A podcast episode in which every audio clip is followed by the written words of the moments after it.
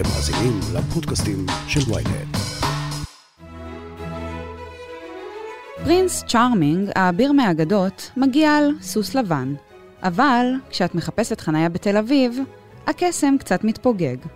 האורחת שלי היום היא ניצן לבנברג, דוקטורנטית לסוציולוגיה באוניברסיטת אדינברה שבסקוטלנד, חוקרת יחסים אינטימיים ואהבה רומנטית. ניצן תנסה להסביר לנו איך דיסני הצליחה לחדור כל כך עמוק לתוך עולם ה dating שלנו, האם הציפיות מבני הזוג נובעות מהמסרים שהחדירו לנו הסרטים המצוירים, וגם איך הוחלפה נשיקת אהבה אמיתית באפליקציות היכרויות.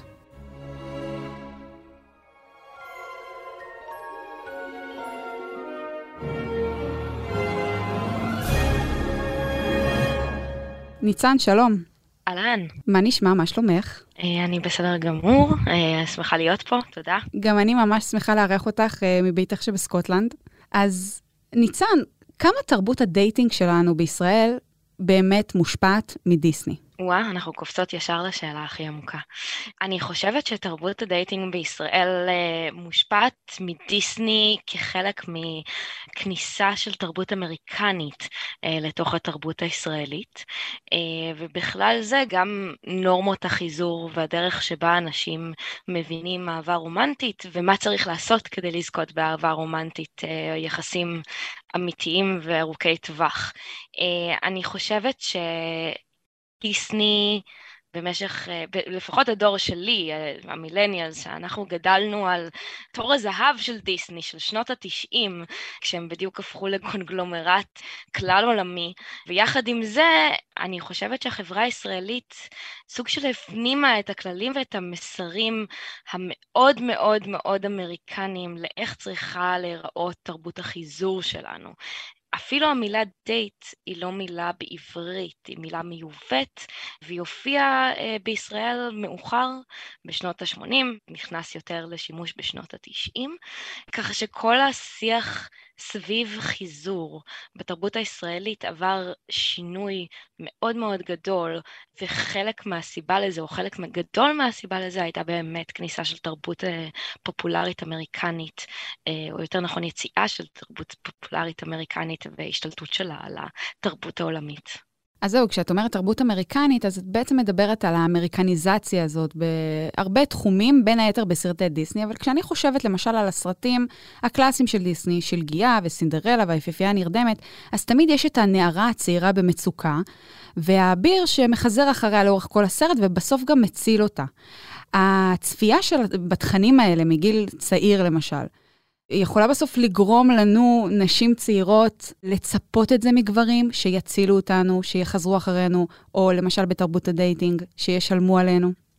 בוודאי, הייצוגים המגדריים שיחסים בין המינים בסרטי דיסני הם לא רק מראה חברתית, אלא גם מעצבים ציפיות חברתיות.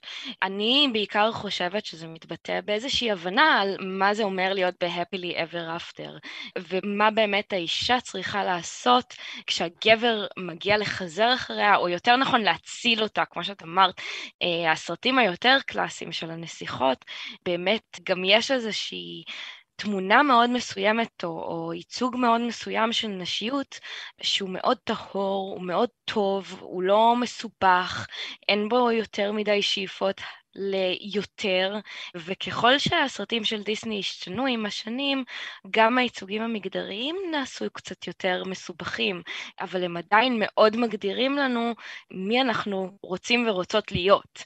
אני חושבת שזה בעיקר לרוצות, אני חושבת שלממד של הנסיכות יש הרבה מאוד משקל בעיצוב של איך אנחנו חושבות על הדרך הנכונה להתנהל בתוך יחסים, אפילו שזו לא באמת הדרך הכי נכונה להתנהל ביחסים זוגיים.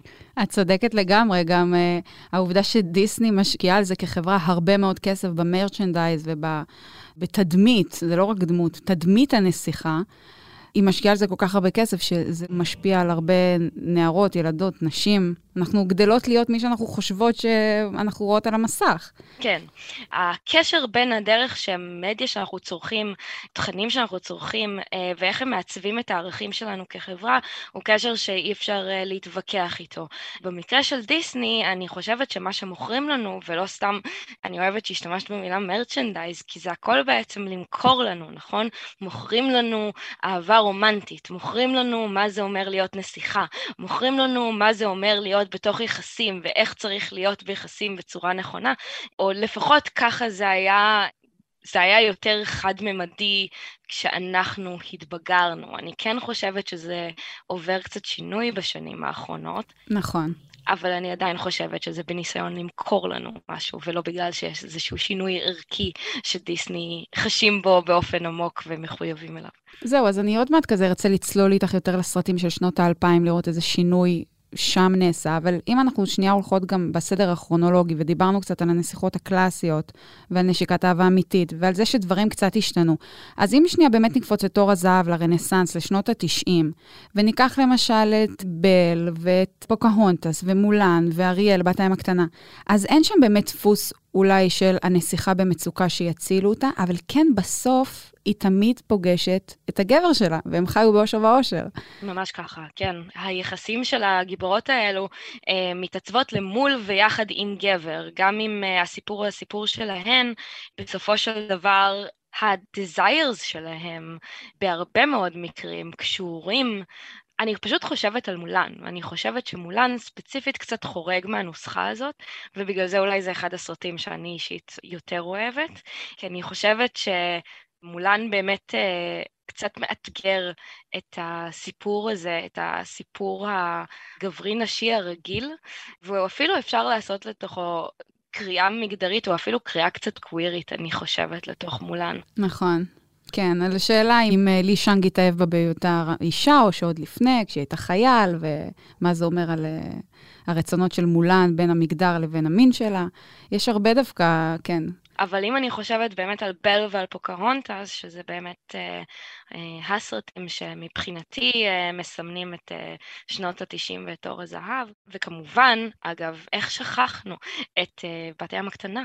גם בת הים הקטנה משתתפת באיזושהי תרבות של זה מה שאני רוצה, אני רוצה להיות איפה שאנשים עושים את הדברים האלו, ואני רוצה לפגוש את הנסיך הזה, ואני הולכת לתת הכל למעשה אה, בשביל למצוא את ה-happy ending הזה של מה שאני רוצה ורודפת נכון. אחריו. את האהבה האמיתית כן. הזאת. ואני באמת חושבת שבת הים הקטנה ובל הן יותר דומות במובן הזה של המוכנות שלהם לוותר בשביל גבר, בעוד שבפוקהונטס זה נגמר קצת אחרת, אבל כמו, ש... כמו שהקשבנו בפרק שלך על פוקהונטס והסיפור האמיתי, הוא גם מאוד מאוד חוטא לאמת ומה שבאמת קרה נכון. בסיפור של פוקהונטס. תראי, בדיסני מוכרים לנו סיפורי אהבה כבר יותר מ-80 שנה. יש משהו שהשתנה בתרבות שלנו כשאת באה לחקור אה, יחסים אה, אינטימיים ואהבה רומנטית? אמ, בהחלט. אה, אני חושבת ואני בעיקר מסתכלת על 30 השנים האחרונות, ויותר מזה על מה שקורה בעת הנוכחית. אני, אפילו קשה לי לדבר על המאה ה-21, כי כל כך הרבה השתנה ב-21 שנים האחרונות, מבחינה טכנולוגית וההשפעה שלה על תרבות הדייטים. הסרטים הקלאסיים של דיסני מן הסתם לא התקיימו בעידן שבו לאנשים אה, יש אה, סמארטפונים ואפליקציית היכרויות ובעולם שהוא כל כך מחובר והיפר גלובלי. התמונה הקלאסית של אה, יחסים זוגיים שהייתה נפוצה לפני 80 שנה, היא לא מה שאנחנו רואים סביבנו היום, ב-2021. רק ב-20-30 השנים האחרונות חלו כל כך הרבה שינויים טכנולוגיים, מעליית הסמארטפון וכלה באפליקציות הדייטינג, שאין בכלל מה להשוות את התמונת מצב החברתית למה שהייתה כשדיסני התחילו לייצר את הסרטים הקלאסיים שלו ואת ה franchise, או את תחילת franchise הנסיכה. הנסיכות הקלאסיות, אני חושבת על היפהפייה הנרדמת, אני כן. חושבת על Snow White. בפרט מאז שנות ה-60 וה-70 עם המצאת הגלולה וכניסה של נשים לשוק העבודה. נשים לא תלויות בגברים כדי להביא פרנסה באותה צורה כפי שהן היו לפני 80 שנה כשדיסני ניסו למכור איזשהו אידיאל בורגני לבן של החלום האמריקאי, כי אם תסתכלי טוב על הסרטים המוקדמים שלהם, את גם תראי שיש להם אפיל אה, מאוד מסוים ומאוד אה, מעמד בינוני ומעמד לבן. יש בדיסני משהו שנפתח גם מבחינה תרבותית, אה, שזה לא מה ששאלת אותי, אבל זה גם חלק מהשינוי שעובר. זה בדיוק מה שרציתי לקשר אותך אליו, ואני חייבת לשאול אותך, זה ממש מעניין, כי כשאני מקשיבה לך מדברת על זה, אז את צודקת, כל כך הרבה השתנה בתרבות שלנו בשמונים שנה האחרונות, אבל משום מה נראה לי שעולם הדייטינג, שאני נמצאת בתוכו היום, מאוד נשאר ארכאי. כלומר, הכל השתנה, אבל נשים היום, וגם גברים, כן, הם נופלים לתבנית הזאת, לתבנית הדייטינג הארכאית הזאת, שאני אומרת, כמעט ולא השתנה דבר בעולם הדייטינג. כלומר, נשים עדיין, ואני לא מכלילה, אבל יש הרבה נשים שעדיין מצפות שהגבר ישלם עליהן, שהגבר יאסוף אותן, וגם הגברים מרגישים מחויבים לדברים האלה. מסרים שאולי בדיסני יכלו להזדהות איתם uh, בשנות ה-30 וה-40. כן, אני מסכימה, אני מסכימה איתך, אני חושבת אבל שזה, שזה יותר עניין של נורמות, ואיך נורמות לא תמיד משתנות באותו קצב שבו השינוי המבני החברתי קורה בו, שזה... נכון, השאלה מי מכתיב את הנורמה. ובאיזה קצב. ולפי מה שאת אומרת, ואני יכולה להסכים, זאת האמריקניזציה. בין השאר, אבל uh, אני חושבת שזה יהיה קצת קשה אולי להכליל את זה, ואולי לא נכון גם להכליל על כל מקום. אני חושבת שהאמריקניזציה, כשהיא פוגשת בתרבויות מקומיות, עוברת איזשהו שינוי, מה שנקרא גלוקליזציה. תחשבי אפילו על, על מקדונלדס בארץ, יש מקפלאפל, נכון? חדש במקדונלדס, מקפלאפל. פלאפל בלאפה עם טחינה וסלט חתוך דם. זאת אומרת, את יכולה להיכנס למקדונלדס בסינגפור ויהיה לו מנות קצת אחרות שמותאמות לחייך המקומי. אז מה שאני מנסה להגיד בעצם הוא שעם האמריקניזציה ועם היבוא של נורמות מגדריות מאוד מאוד ספציפיות, מאוד מסורתיות, מאוד לבנות ומאוד מעמד בינוני מכיוון ארצות הברית, אה, בסופו של דבר בארץ דברים גם נראים אחרת מבחינת הדברים שאנחנו מחפשים והדרך שבה אנחנו מבינים משפחה ואהבה ואינטימיות, פשוט כי תרבותית זו לא אותה תרבות. אני לא חושבת שאפשר להגיד שהבאנו את זה בקופי פייסט, אבל אני כן חושבת שהנורמות של הגבריות והנורמות של הנשיות שמשתקפים בסרטי דיסני הקלאסיים יותר, שעליהם אנחנו גדלנו, הטביעו בנו חותם מאוד עמוק כחברה לגבי מה סוג האנשים והגברים שאנחנו צריכים להיות. וכפועל יוצא מזה, גם איזה סוג של אה, חיזור צריך לקרות בין המינים. אבל אני באמת חושבת שזה את ואני והדורות שמעלינו, אני חושבת שהדורות שאחרינו, דור ה-Z, שהם בני 20 היום בערך, הם כבר גדלו על סרטים אחרים, הם גדלו על Brave, על Frozen, גדלו על סיפורים כמו מואנה, זה סיפורים אחרים, זה סיפורים שבהם יש גיבורה נשית שלא צריכה גבר, ומה שמגדיר אותה זה לא היחסים שלה עם איזשהו פרינס צ'ארמינג או נסיך על סוס לבן. אז אני כן חושבת שמה שאנחנו חוות אלו שרידים של נורמות מסורתיות לגבי תפקידי מגדר, אבל הם לא, לא נשארים פה לנצח והם בהחלט משתנים. טוב, זה מדהים בעיניי. אוקיי. זה מדהים בעיניי שזה מה שאת חושבת, וזה כזה, כזה, גורם לי גם כזה להיות אופטימית, פתאום אני כזה מאמינה לך. טוב, את גם יודעת על מה את מדברת, את חוקרת את זה. Uh, עלתה לי עוד שאלה, שאני אספר למאזינים שלנו, לא התכוננו עליה, אבל uh, אם, אם יצליח לנו, למה לא? פתאום אני חושבת על זה שכשאת מדברת על המבנה הארגוני, המבנה המגדרי הזה, בדייט, במערכת יחסים, באהבה רומנטית, ב... באינטימיות מסוימת, הנסיכות שגדלנו עליהן פעם, הן היו נסיכות יפות, עדינות, ענוגות, ואפשר לומר במה שאף אחד לא מדבר על זה, אבל כולם יודעים, הן, הן היו בתולות. עצם העובדה שנשים אה, צעירות, מבוגרות, נחשפות לסרטים האלה, יש איזשהו אידיאל נשי שהוא לא רק להיות לבנה, יפה, רזה, גבוהה, אלא גם uh, להיות uh, ענוגה, בתולה, עם מיניות לא מתפרצת. את מאמינה שאם אנחנו הולכים לעתיד שבו האידיאל המגדרי מעצב את עצמו מחדש, נשים ירגישו חופשיות גם לבטא את המיניות שלהן? בהחלט. אני מזהה את זה כאיזושהי סוג של תחרות משיכת חבל בין שני כוחות מנוגדים. האחד מהם הוא פרוגרסיבי יותר, והוא מביא איתו חופש מיני וחופש מגדרי גדול יותר. והכוח השני שמושך בניגוד הוא כוח מאוד שמרני, והוא הכוח העיקרי שמשתמש גם בגוף של נשים כחלק מהנשק שלו כנגד הפרוגרסיביות.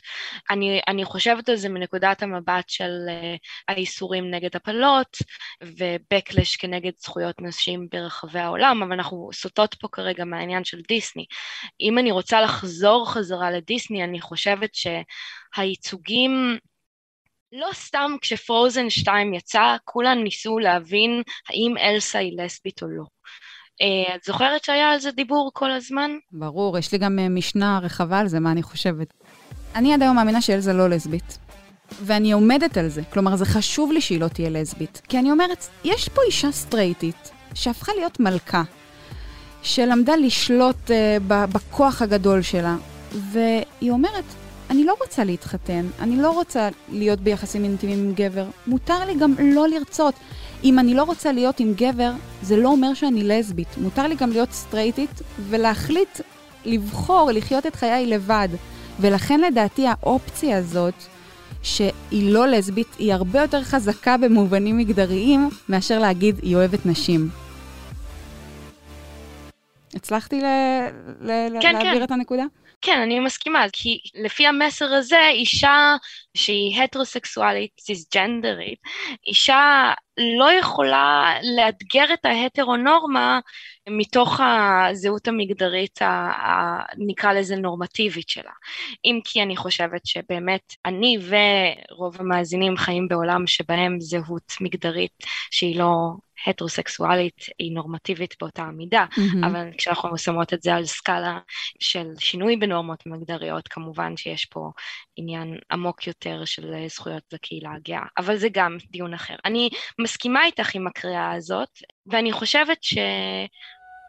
אני פשוט לא, לא הצלחתי, אני כל כך אוהבת את פרוזן שאני לא מעוניינת, אני לא מעוניינת לאתגר אותו, אני רק רוצה, אני רק רוצה לשיר into the unknown. Into the עד שיגמר לי הכל, לא אכפת לי, שתהיה לסבית, שתהיה זה. ויגמר לך. פשוט, באמת, לא אכפת לי, אני אוהב אותה בכל צורה, את אלסה. אז ממש, ממש לא, לא מעוניינת לאתגר אותם, אבל זה, זה לא נכון, זה לא נכון בעיניי, אה, הגישה שלי. לא, אני פשוט, אני, אני שמחה שסוף סוף יש סרט של דיסני ש... שבאמת מצליח לאתגר את הצופים ככה שכולם מדברים על זה. ואני אומרת, שתי האופציות בעיניי הן win-win situation. כאילו, גם אם uh, יבחרו להוציא אותה מהארון, זה יהיה מדהים בעיניי, וגם אם יבחרו להגיד, תקשיבו, היא אוהבת גברים, אבל היא לא רוצה, לא בא לה, בא לה להיות לבד. יש לה את הממלכה שלה להשקיע בה.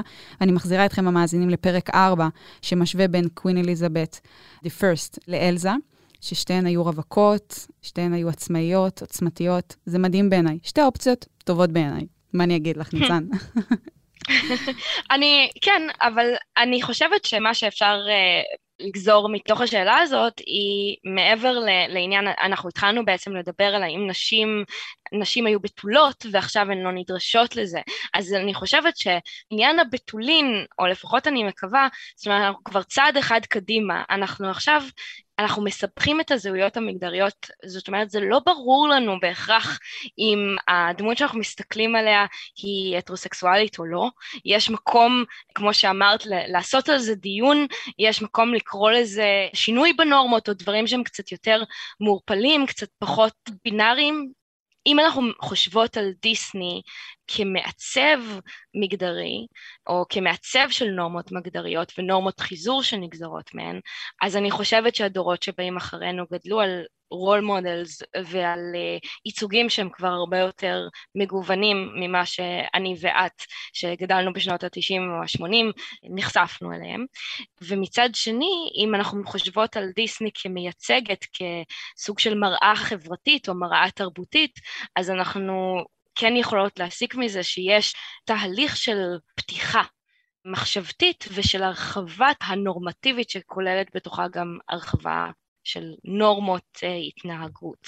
השאלה היא איך בדיוק זה יתבטא באנשים שהיום מגיעים לבגרות מינית ומתחילים אה, לחפש אחרי זוגיות של עצמם, זה אני כבר לא יודעת להגיד, אבל בואי נקווה לטוב. יאללה, אני אופטימית. השיחה הזאת איתך עושה לי טוב. לאורך ההיסטוריה, גם זוגיות וגם יחסים אינטימיים, שאת חוקרת אותם ועוד מעט תספרי לנו קצת על זה יותר, היו כמו עסק כלכלי, אבל הרבה השתנה מאז. מה את יכולה לספר לנו על זה? קודם כל, אה, נשים אה, נכנסו בהמוניהן אה, לשוק העבודה, ונשים כבר לא זקוקות ל... או, זאת אומרת, נשים ממעמד מסוים, מקטגוריות מסוימות, בתרבויות מסוימות, לא זקוקות כבר לגברים בתפקיד המפרנס, כפי שהיה לפני 80 שנה. אנחנו מדברות על תהליך שהתחיל הרי בעיקר אחרי מלחמת העולם השנייה. וכמובן שעם הגלים הפמיניסטיים, במיוחד של שנות ה-80, נשים הצליחו להשיג לעצמם ולהתברג לעמדות מפתח יותר גבוהות, להשיג לעצמן יותר סטטוס והשפעה ממה שהן היו מסוגלות להגיע אליו לפני מאה שנה נגיד כך. בואי נדבר בכלל על זה שחלק מהנסיכות של דיסני, או חלק נכבד מהנסיכות של דיסני, בכלל נכתבו ו- והופקו בתקופה שלנשים לא היה זכויות הצבעה בהרבה מאוד מקומות.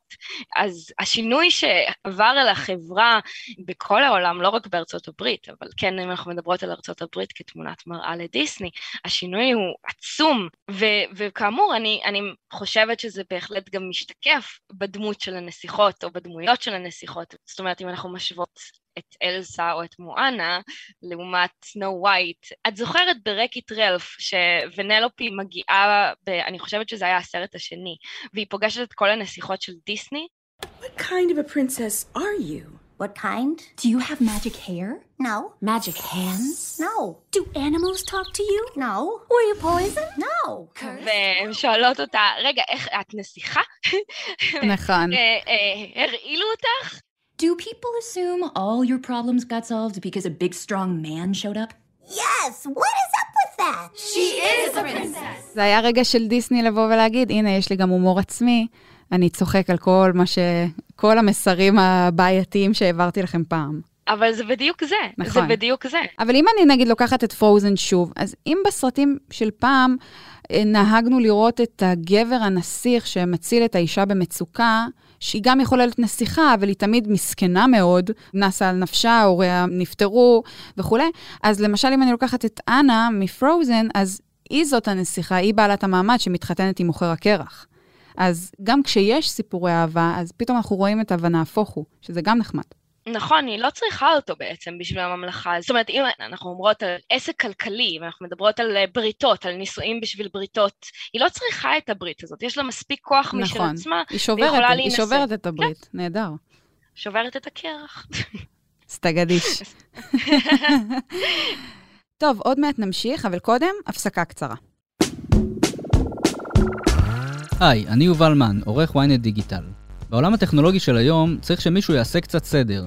הצטרפו אלינו לרפרש, פודקאסט הטכנולוגיה החדש של ynet. בכל פרק נדבר על מה שחדש ומעניין בעולם הדיגיטלי. רשתות חברתיות, סייבר, גאדג'טים, וההמצאות שהולכות לשנות לנו את החיים, ואולי גם את העתיד. חפשו אותנו בוויינט ובאפליקציית הפודקאסטים שלכם. טוב, ניצן, ספרי, ספרי לנו קצת, המאזינים כבר התחברו אלייך וזה, רוצים להכיר אותך קצת. מה את חוקרת היום ב- ביחסים אינטימיים ואהבה רומנטית? איך הגעת לחקור? זה שני שאלות שונות. אה, אני חוקרת היום חיפוש אחרי אהבה בקרב חילונים יהודים בישראל. כשאני אומרת חיפוש אחרי אהבה זה, זה קצת רחב, אני בגדול מסתכלת על יחסים אה, מונוגמיים ארוכי טווח, כלומר אה, קשר מה שנקרא ממוסד. מה שאני עושה זה מנסה לקשור את הדיון בחילוניות לסביבה התרבותית שאנחנו נמצאים בה וממה היא מושפעת. ואני מנסה לחשוב החיוניות כחלק מהגורמים התרבותיים שמשפיעים על החיפוש שלנו אחרי יחסים רומנטיים, ובשביל זה זה דורש ממני גם לברר מה זה חילוניות, אבל זה אולי לפודקאסט אחר על יהדות ולא על uh, דיסני. איך הגעתי לחקור את זה? Um, טוב, האמת שהכל התחיל מזה שבאמת בתואר השני למדתי סוציולוגיה, עשיתי תואר שני בסוציולוגיה באוניברסיטה העברית, ופשוט הסתכלתי סביבי, אני הייתי בדיוק uh, בתקופה הזאת, בתקופת הדייטים של חיי. הייתי צעירה, הייתי בכזה אמצע שנות ה-20, תחילת שנות ה-20, האוניברסיטה, אה, יצאתי למלא דייטים, אה, רובם גרועים, חלקם נחמדים, רובם מאוד גרועים, אם אתם שומעים את זה אתם הייתם גרועים, אמ, אבל בסדר. באותה תקופה אני מאוד רותקתי מהעניין של יחסים, בין השאר בגלל שזה היה משהו שאני פשוט התעסקתי בו הרבה. אה, התעסקתי בו הרבה בחיים האישיים שלי. ואני זוכרת שקראתי הרבה מאוד ספרים, מאמרים על הנושא הזה, כי החלטתי שאני כותבת על זה עבודות וסמינרים, וכתבתי על זה את התזה. וככל שקראתי על זה יותר, הבנתי שמה שאני קוראת, או שהמידע שיש לי בדיסציפלינה, לא מתאים למה שאני רואה סביבי וחובה סביבי. הדרך שבה אנשים ככה מצאו אחד את השני, זה פשוט היה נראה לי לא הגיוני שהיחסים הרומנטיים סביבנו הם עד כדי כך מנוכרים, ואנשים עד כדי כך מחפשים אה, פשוט לשכב סתם עם אנשים, אם זה פשוט לא מה שקורה. חבר אחרי חבר אחרי חברה אחרי חברה שלי פשוט המשיכו והמשיכו להתחתן ולעשות ילדים. ולכן, אחרי זה בדוקטורט, כשבאמת נכנסתי uh, לעובי הקורה יותר, אחד הדברים שאני שואלת עליהם זה מאיפה הפער הזה נובע. מאיפה הפער בין התיאוריות הגדולות הענקיות האלו של מה קרה ליחסים רומנטיים בעידן הפוסט-מודרני ובמאה ה-21, ומה בפועל אנשים חווים ו... ורואים סביבם, וזה הנושא שלי, in a nutshell, ובתואר השני אפילו הגדלתי וחקרתי אה, את הנושא של התשלום בדייטים ראשונים, ושמעתי גם מגברים וגם מנשים הרבה מאוד סיפורים מעניינים על הסיבות איזה סוג של משא ומתן הם מנהלים מול הנורמה הזאת, שהיא נורמה מאוד ארכאית למעשה, היא מאוד מיושנת.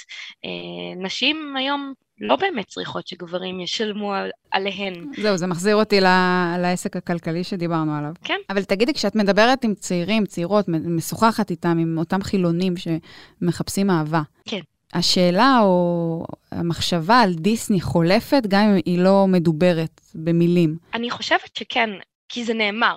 בשיחות שאני מקיימת, אני בהחלט רואה שאנשים מצביעים על הקשר בין הסיבות למעשים שלהם, לצורך העניין לעקוב אחרי נורמות מגדריות או לא לעקוב אחרי נורמות מגדריות ולערער עליהן, אז יש קשר בין זה לבין הייצוגים התרבותיים שהם נחשפים. אני חושבת שהגבריות או המודלים של הגבריות שאנחנו נחשפות אליהם היום הם מאוד מאוד שונים לטובה ממה שהיו המודלים לגבריות שאנחנו נחשפנו אליהם כילדים וילדות.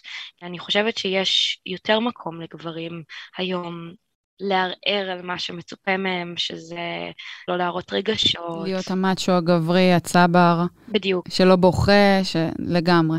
למרות שפה, ואנחנו פותחות פה צוהר לשיחה אחרת לחלוטין, הגבר הישראלי שמתגייס בגיל 18 לצבא, מצופה ממנו להיות גבר-גבר בגיל מאוד צעיר, גבר-גבר במרכאות כמובן, אני אומרת.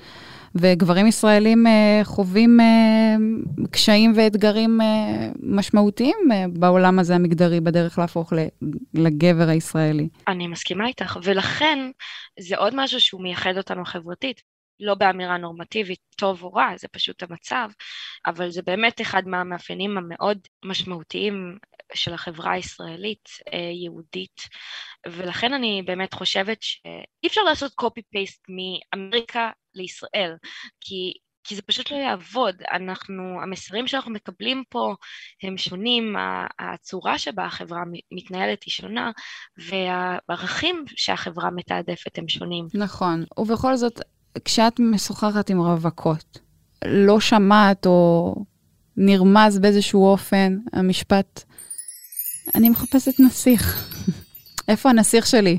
אני חושבת שמה שומעת בעיקר זה אכזבה.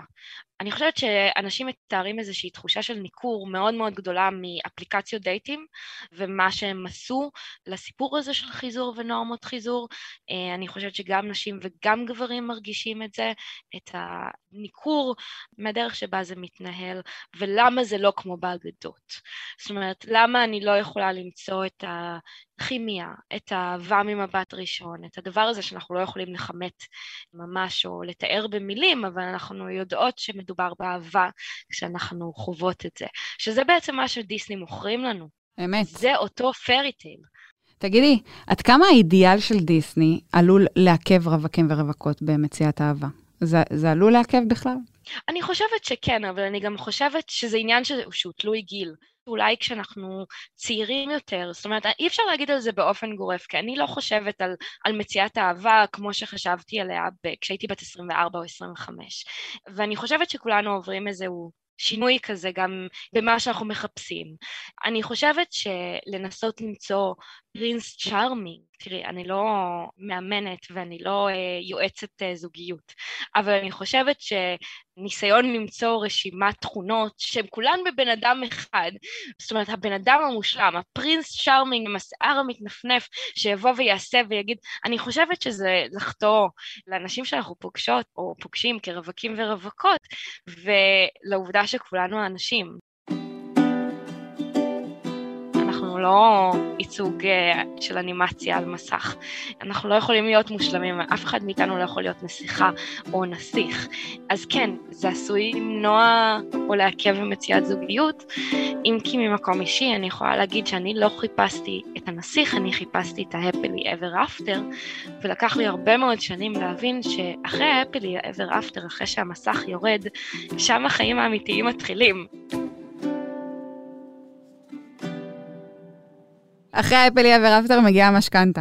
כן, אז, אה, אז כן, אז אני חושבת שזה פשוט אה, אה, דברים שמשתנים עם הגיל, ואני חושבת שככל שאנחנו מתבגרות ומתבגרים, אנחנו גם מחפשים דברים אחרים. אני חושבת שאנחנו מחפשים פחות את הטירה בשמיים, ואולי את ה...